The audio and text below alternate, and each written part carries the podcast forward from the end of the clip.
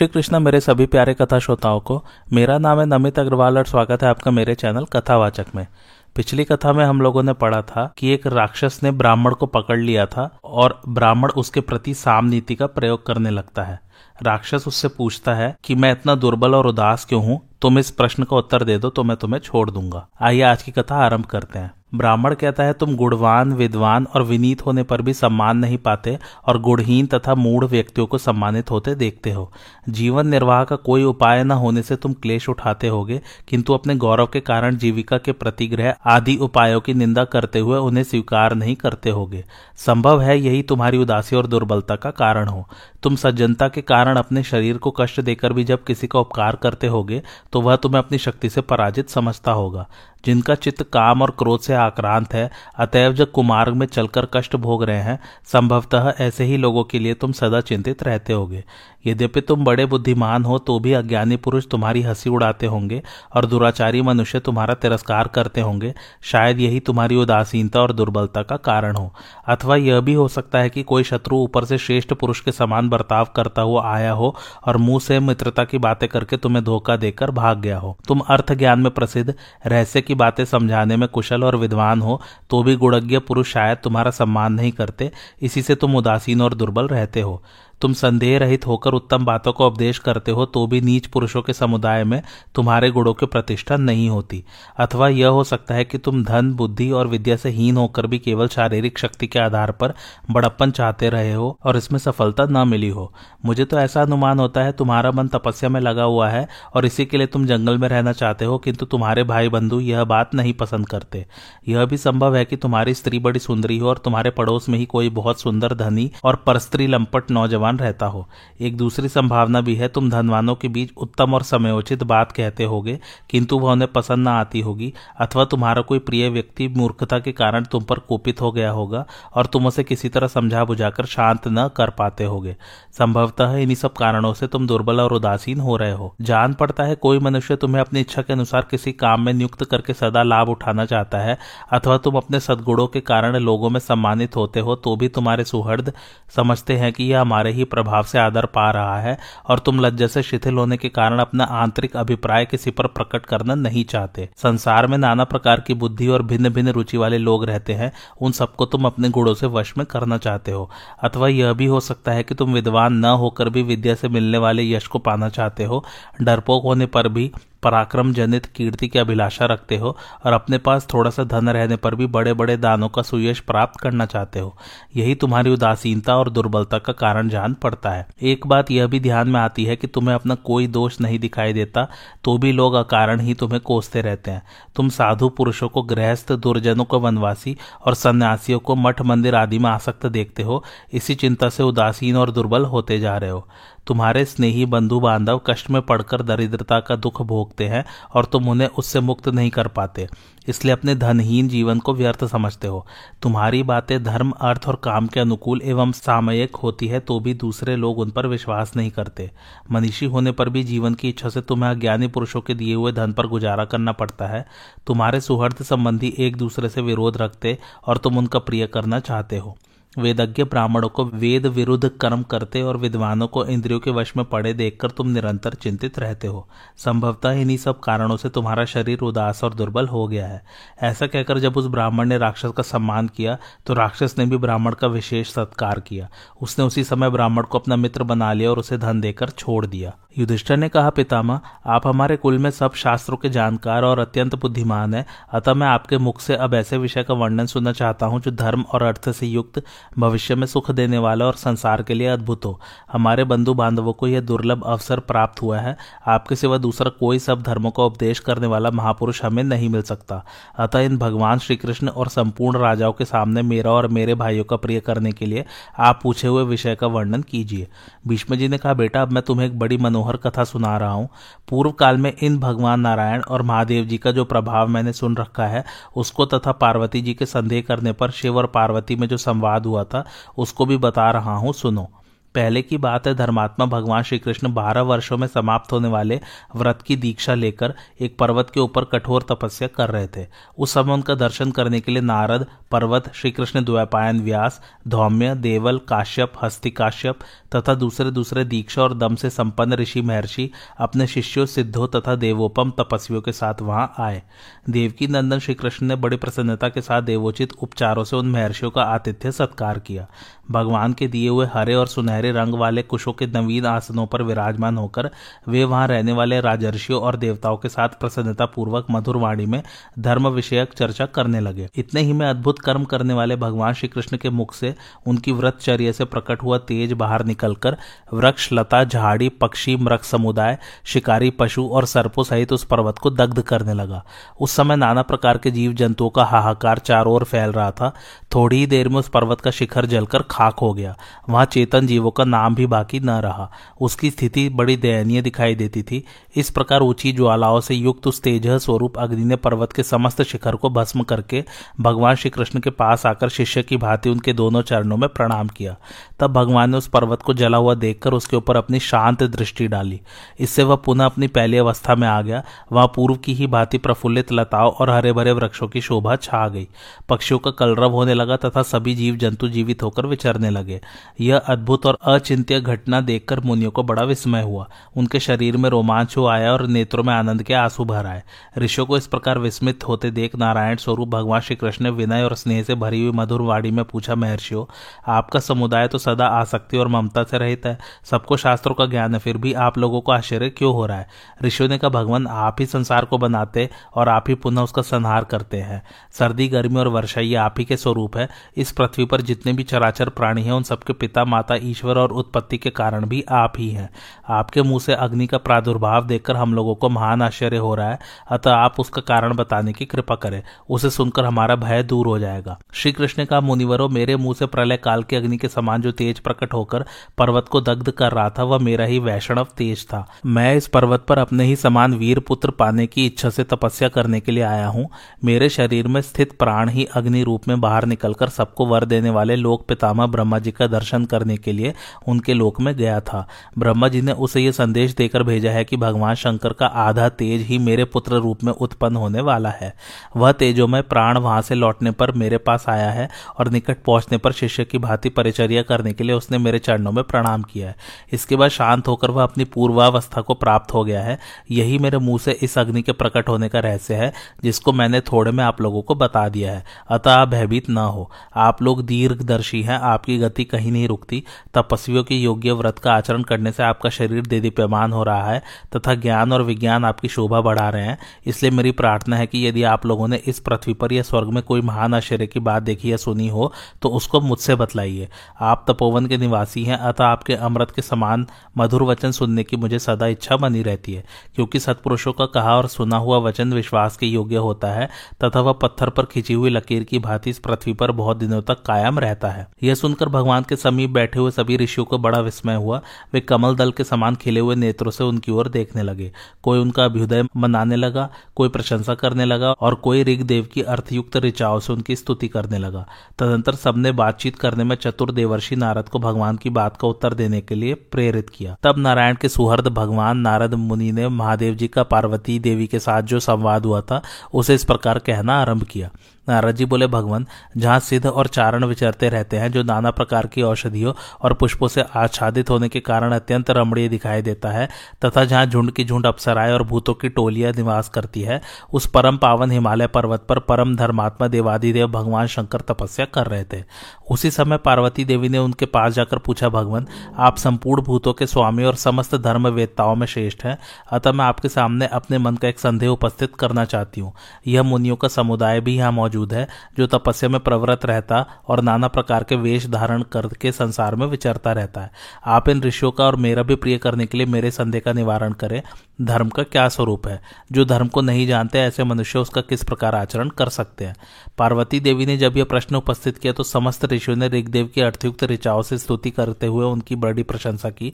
तदंतर भगवान महेश्वर ने कहा, देवी किसी भी जीव की हिंसा न करना, सत्य बोलना, सब प्राणियों पर दया करना, मन और इंद्रियों पर काबू रखना तथा अपनी शक्ति के अनुसार दान देना, यह गृहस्थ आश्रम का उत्तम धर्म है।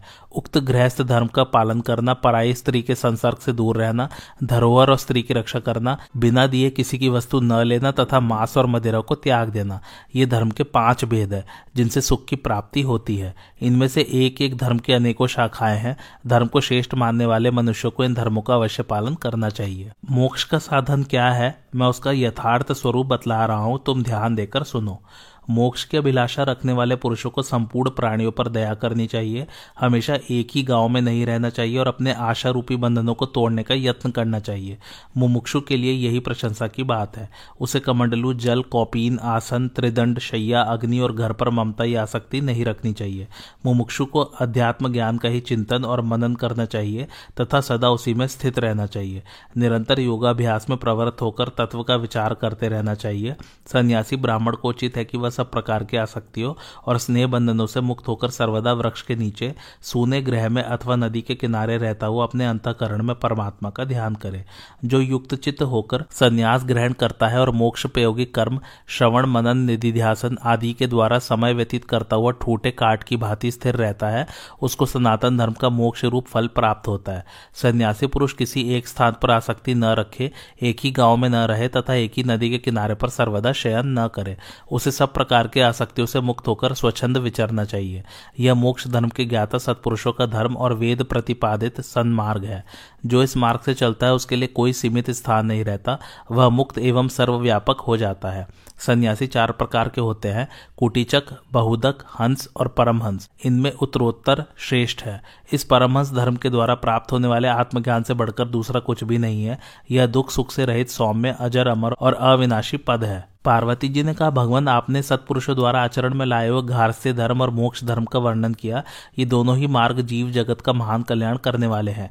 इन्हें सुन लेने के बाद अब मैं ऋषियों का धर्म सुनना चाहती हूँ। महेश्वर, तपोवन निवासी मुनियों के प्रति मेरे मन में बड़ा स्नेह है। ये जब अग्नि में घृत मिश्रित भविष्य की आहुति डालते हैं, उस समय उसके धूम से प्रकट हुई सुगंध से सारा तपोवन भर जाता है। उसे देखकर मेरा चित्त सदा प्रसन्न रहता है, इसलिए मैंने मुनियों के धर्म के संबंध में जिज्ञासा प्रकट की है। देवदेव, आप संपूर्ण धर्मों का तत्व जानने वाले हैं, अतः मैंने जो कुछ पूछा है उसका पूर्ण रूप से वर्णन कीजिए। भगवान महेश्वर ने कहा, कल्याणी, तुम्हारा प्रश्न सुनकर मुझे बड़ी प्रसन्नता हुई है। अब मैं मुनियों के उत्तम धर्म का वर्णन करता हूँ, जिसका आशय लेकर वे अपनी तपस्या के द्वारा परम सिद्धि को प्राप्त होते हैं। सबसे पहले धर्म के जानने वाले फेनप ऋषियों का धर्म सुनो। फेनप ऋषि माने की फेन पीकर रहने वाले। पूर्व काल में ब्रह्मा जी ने यज्ञ करते समय जिसका पान किया था, तथा जो स्वर्ग में फैला हुआ है, वह अमृत ब्रह्मा जी के पीने के कारण ब्राह्म्य कहलाता है। उसके फेन को थोड़ा थोड़ा संग्रह करके जो सदा पान करते हैं, और उसी के आधार पर जीवन निर्वाह करते हुए तपस्या में लगे रहते हैं, वे फेनप कहलाते हैं। यह धर्माचरण का मार्ग उन विशुद्ध फेनप महात्माओं का ही मार्ग है। अब बाल खिले महर्षियों के धर्म का श्रवण करो। बाल खिल्य गढ़ तपह सिद्ध महात्मा है। वे सब धर्मों के ज्ञाता है और सूर्य मंडल में निवास करते हैं तथा उच्च वृत्ति का आशय लेकर पक्षियों की भांति एक एक दाना बीनकर उसी से जीवन निर्वाह करते हैं। वृक्षाला चीर और वलकल यही उनके वस्त्र हैं। वे शीत, उष्ण आदि द्वंद्वों से रहित सदाचार का पालन करने वाले और तपस्या के धनी है। उनमें से प्रत्येक का शरीर अंगूठे के सिरे के बराबर है। वे अपने अपने कर्तव्य में स्थित और सदा तपस्या में संलग्न रहते हैं। उनके धर्म का महान फल है। वे तपस्या से संपूर्ण पापों को दग्ध करके अपने तेज से संपूर्ण दिशाओं को प्रकाशित करते हैं और देवताओं का कार्य सिद्ध करने के लिए उनके समान रूप धारण करते हैं। इनके अतिरिक्त और बहुत से शुद्धचित दया धर्मपरायण एवं पुण्यात्मा महर्षि हैं, जिनमें कुछ चक्रचर अर्थात चक्र के समान विचरने वाले, कुछ सोमलोक में रहने वाले तथा कुछ पितृलोक के निकट निवास करने वाले हैं। ये सब शास्त्रीय विधि के अनुसार उच्च वृत्ति से जीविका चलाते हैं। कोई ऋषि संप्रक्षाल, अर्थात जो भोजन के पश्चात पात्र को धो पोच कर रखते हैं, दूसरे दिन के लिए कुछ भी नहीं बचाते, उन्हें संप्रक्षाल कहते हैं। कोई अश्मकुट, अर्थात पत्थर से फोड़कर खाने वाले और कोई दंतोलु खलिक है। अर्थात जो दांतों से ही ओखली का काम लेते हैं, अर्थात अन्न को ओखली में न कूटकर दांतों से ही चबाकर खाते हैं, वे दंतोलुखलिक कहलाते हैं। ये लोग सोमप, अर्थात चंद्रमा की किरणों का पान करने वाले और उष्णप, अर्थात सूर्य की किरणों का पान करने वाले देवताओं के निकट रहकर अपनी स्त्रियों सहित उच्च वृत्ति से जीवन निर्वाह करते और इंद्रियों को काबू में रखते हैं। अग्निहोत्र पितरों का श्राद्ध और पंच महायज्ञों का अनुष्ठान, यह उनका मुख्य धर्म है। चक्र की तरह विचरने वाले और देवलोक में निवास करने वाले पूर्वोक्त ब्राह्मणों ने इस ऋषि धर्म का सदा ही अनुष्ठान किया है। इसके अतिरिक्त भी जो ऋषियों का धर्म है, उसे सुनो। मेरे विचार से सभी आर्ष धर्मों में इंद्रिय संयम पूर्वक आत्मज्ञान प्राप्त करना आवश्यक है। फिर काम और क्रोध को भी जीतना चाहिए। प्रत्येक ऋषि को अग्नि में घृत का होम, धर्म सत्र का अनुष्ठान, सोम यज्ञ द्वारा यजन, यज्ञ विधि का ज्ञान और यज्ञ में दक्षिणा देना, ये पाँच कर्म अवश्य करने चाहिए। नित्य यज्ञ का अनुष्ठान और धर्म का पालन करना चाहिए तथा देव पूजा और श्राद्ध में अनुराग रखना चाहिए। उच्च वृत्ति से उपार्जित किए हुए अन्न के द्वारा सबका आतिथ्य सत्कार करना ऋषियों का परम कर्तव्य है। वे विषय भोगों से निवृत्त रहे गोरस का आहार करे, शम के साधन में प्रेम रखे, खुले मैदान चबूतरे पर सोए, योग का अभ्यास करे, साग, पात, फल, मूल, वायु, जल और सेवार का आहार करके रहे। ये ऋषियों के नियम है। इनका पालन करने से वे अजित अर्थात सर्वश्रेष्ठ गति को प्राप्त करते हैं। जब गृहस्थों के घर में रसोई घर का धुआँ निकलना बंद हो जाए, मूसल से धान कूटने की आवाज़ ना आए, सन्नाटा रहे, चूल्हे की आग बुझ जाए, घर के सब लोग भोजन कर चुके, बर्तनों का इधर उधर ले जाना रुक जाए और भिक्षुक भीख लेकर लौट गए हो, ऐसे समय तक ऋषि को अतिथि की बाट जोनी चाहिए और उसके भोजन से बचे खुचे अन्न को स्वयं ग्रहण करना चाहिए। जो गर्व और अभिमान नहीं करता, अप्रसन्न और विस्मित नहीं होता, शत्रु और मित्र को समान समझता तथा सबके प्रति मैत्री का भाव रखता है, वही धर्मवेत्ताओं में श्रेष्ठ ऋषि है। पार्वती ने कहा, भगवान, व्रत का पालन करने वाले वान प्रस्थि महात्मा नदियों के तटवर्ती रमणीय स्थानों में, झरनों के आसपास के कुंजों में, पर्वतों पर, वनों में और फल मूल से संपन्न पवित्र स्थानों में निवास करते हैं। वे अपने शरीर को ही कष्ट पहुंचाकर जीवन निर्वाह करते हैं। अतः मैं उनके पालन करने योग्य पवित्र नियमों को श्रवण करना चाहती हूँ। महेश्वर ने कहा, देवी, तुम सावधान होकर वान प्रस्थि महात्माओं के धर्म सुनो। उन्हें दिन में तीन बार स्नान, देवताओं और पितरों का पूजन, अग्निहोत्र और विधिवत यज्ञ करने चाहिए। वान प्रस्थि को जीविका के लिए निवार और फल मूल का सेवन तथा दीप आदि जलाने के लिए इंगदी और रेडी तेल का उपयोग करना उचित है। वे योग का अभ्यास और काम क्रोध का त्याग करें, वीरासन से बैठे और वीर स्थान अर्थात जहाँ भीरू मनुष्यों को रहने की हिम्मत न पड़े, ऐसे घने जंगल में निवास करें। धर्म में बुद्धि रखने वाले वनवासी मुनियों को वेदी पर सोना, सर्दी के मौसम में जल के भीतर अधिक काल तक बैठना वर्षा काल में खुले मैदान में सोना और ग्रीष्म ऋतु में पंचाग्नि का सेवन करना चाहिए। वे वायु अथवा जल पीकर रहे सेवार का भोजन करे, पत्थर से अन्न या फल को कूच कर खाए अथवा दांतों से चबाकर ही भक्षण करे। संप्रक्षाल के नियम से रहे, अर्थात दूसरे दिन के लिए आहार संग्रह करके न रखे। चीर, वलकल और मृक्षाला यही उनके वस्त्र होने चाहिए। उन्हें समय के अनुसार धर्म के उद्देश्य से विधि पूर्वक तीर्थ आदि स्थानों में यात्रा करनी चाहिए। वानप्रस्थी को सदा वन में ही रहना, वन में ही विचरना, वन में ही ठहरना, वन के ही मार्ग पर चलना और वन में ही जीवन निर्वाह करना चाहिए। होम पंचयज्ञ का सेवन, पंचयज्ञ से बचे हुए अन्न का आहार, वेदोक्त कर्म का अनुष्ठान, अष्ट का श्राद्ध, चातुर्मास्य यज्ञ, दर्श पौर्ण मास आदि याग और नीति यज्ञ का अनुष्ठान करना उनका धर्म है। वानप्रस्थी मुनि, स्त्री समागम सब प्रकार के संकट तथा संपूर्ण पापों से दूर रहकर वन में विचरते हैं। स्त्रुवा ही उनका पात्र है। वे सदा आहावनीय आदि त्रिविध अग्नियों की परिचर्या में ही लगे रहते हैं और नित्य सन्मार्ग पर चलते हैं। इस प्रकार मुनि वृत्ति से रहने वाले वे वानप्रस्थी संत परम गति को प्राप्त होते हैं। वे सत्य धर्म का आश्रय लेने वाले और सिद्ध होते हैं। अतः महान पुण्यमय ब्रह्मलोक तथा सनातन सोमलोक में गमन करते हैं। देवी वानप्रस्थ का नियम पालन करने वाले इन तपस्वियों में कुछ तो तपस्या में संलग्न रहकर सदा स्वच्छंद विचरने वाले होते हैं और कुछ अपनी अपनी स्त्री के साथ रहते हैं। स्वच्छंद विचरने वाले मुनि सिर मुड़ाकर गेरे हुए वस्त्र पहनते हैं, उनका कोई एक स्थान नहीं होता, किंतु जो स्त्री के साथ रहते हैं, वे रात्रि को अपने आश्रम में ही ठहरते हैं। दोनों ही प्रकार के ऋषि तीनों समय जल में स्नान करते, प्रतिदिन अग्नि में आहुति डालते, ऋषियों के बताए हुए महान धर्म का पालन करते, समाधि लगाते, सन्मार्ग पर चलते और शास्त्रोक्त कर्मों का अनुष्ठान करते हैं। पहले जो वनवासियों के धर्म बता आए हैं, उन सबका यदि वे पालन करते हैं तो उन्हें अपनी तपस्या का पूर्ण फल मिलता है। जो मुनि स्त्री को साथ लिए रहते हैं, वे उसके साथ ही इंद्रिय संयम पूर्वक वेद वेद धर्म का आचरण करते हैं। उन धर्मात्माओं को ऋषियों के बताए हुए धर्म के पालन करने का फल मिलता है। धर्म पर दृष्टि रखने वाले मुनि को कामनावश किसी भोग का सेवन नहीं करना चाहिए, जो हिंसा दोष से मुक्त होकर संपूर्ण प्राणियों का अभय दान कर देता है, उसी को धर्म का फल प्राप्त होता है। जो संपूर्ण प्राणियों पर दया करता, सबके साथ सरलता का बर्ताव रखता और समस्त प्राणियों को आत्मभाव से देखता है, वही धर्म का फल पाता है।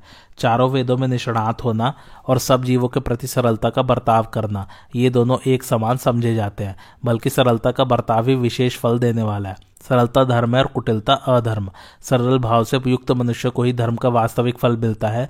जो सरल बर्ताव से प्रेम रखता है, वह देवताओं के समीप निवास करता है। इसलिए जो अपने धर्म का फल पाना चाहता हो, उसे सरलता पूर्ण बर्ताव से युक्त होना चाहिए। क्षमाशील जितेंद्रिय क्रोध को जीतने वाले, धार्मिक भाव से युक्त, हिंसा रहित और धर्म में मन लगाने वाले मनुष्य को ही धर्म का वास्तविक फल प्राप्त होता है। जो पुरुष आलस्य रहित, धर्मात्मा, सन्मार्गगामी, सचरित्र और ज्ञानी होता है, वह ब्रह्म स्वरूप हो जाता है। आज की कथा यही समाप्त होती है। कैसी लगे आप लोगों को मेरी कथा, मुझे कमेंट करके ज़रूर बताइए। और मेरे चैनल कथावाचक को लाइक, शेयर और सब्सक्राइब ज़रूर कीजिए। थैंक्स फॉर वॉचिंग धन्यवाद।